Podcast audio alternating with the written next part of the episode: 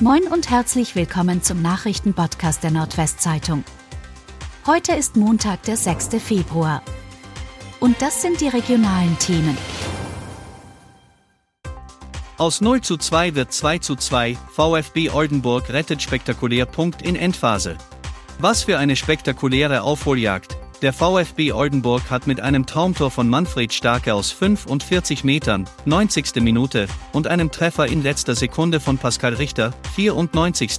aus einem 0 zu 2 gegen 1 860 München noch ein 2 zu 2 gemacht und bleibt damit in der dritten Fußballliga auf einem Nicht-Abstiegsplatz.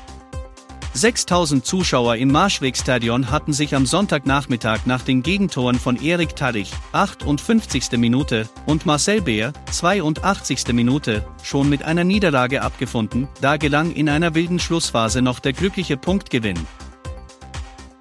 Oldenburger Klinikum droht ein weiteres Jahr mit dickem Minus. Dem Klinikum Oldenburg stehen weitere herausfordernde Jahre bevor. Der Wirtschaftsplan für 2023 sieht im operativen Ergebnis ein Minus von 10,4 Millionen Euro vor. Das Jahresergebnis mit Zinsen, Steuern, Abschreibungen soll sich demnach sogar auf minus 19,6 Millionen Euro belaufen. Zum Vergleich für das Jahr 2022 sind es minus 3,8 operatives Ergebnis und minus 11,9 Millionen Euro Jahresergebnis. Vor allem die immer größere Schere zwischen Kostensteigerungen auf der einen Seite und den von den Kassen bezahlten Preisen auf der anderen machen Vorstand Rainer Schoppig zu schaffen. EWE Baskets feiern Auswärtssieg in Rostock. Die EWE Baskets Oldenburg haben den Personalproblemen getrotzt und einen Sieg aus Mecklenburg-Vorpommern entführt. Bei den Rostock Seawolves feierte das Team von Pedro Calles am Sonntag einen 80-73 Auswärtserfolg. Bester Werfer des Oldenburger Basketball-Bundesligisten vor 3720 Zuschauern war Devin Russell mit 25 Punkten, der zudem 10 Assists verteilte. Center Owen Klassen fehlte in Rostock aufgrund einer Daumenverletzung. Dazu kommen die beiden Langzeitverletzten Kenneth Ogbe und Rihards Lomas. Dem netten Lomas droht womöglich sogar das Saison aus. Nach seiner Knöchelverletzung und Erkrankung konnte immerhin Kapitän Max Di Leo wieder aktiv mitwirken.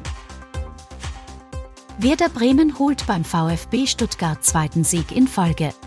Auch im vierten Anlauf hat der VfB Stuttgart einen Sieg in der Fußball-Bundesliga unter Trainerrückkehrer Bruno Labbadia verpasst. Wenige Tage nach dem Einzug in das Viertelfinale des DFB-Pokals unterlagen die weiter abstiegsbedrohten Schwaben am Sonntag mit 0 zu 2 dem SV Werder Bremen.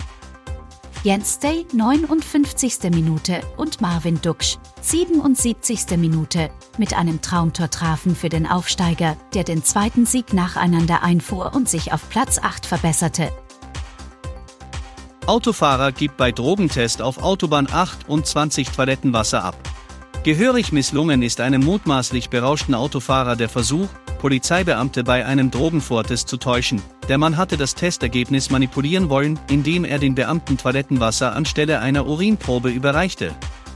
Beamte der Autobahnpolizei Aalhorn hatten den 42 Jahre alten polnischen Staatsbürger mit Wohnsitz in Delmenhorst am Freitag gegen 15.30 Uhr auf der A28 im Bereich der Gemeinde Ganderkesee kontrolliert und dabei Auffälligkeiten festgestellt.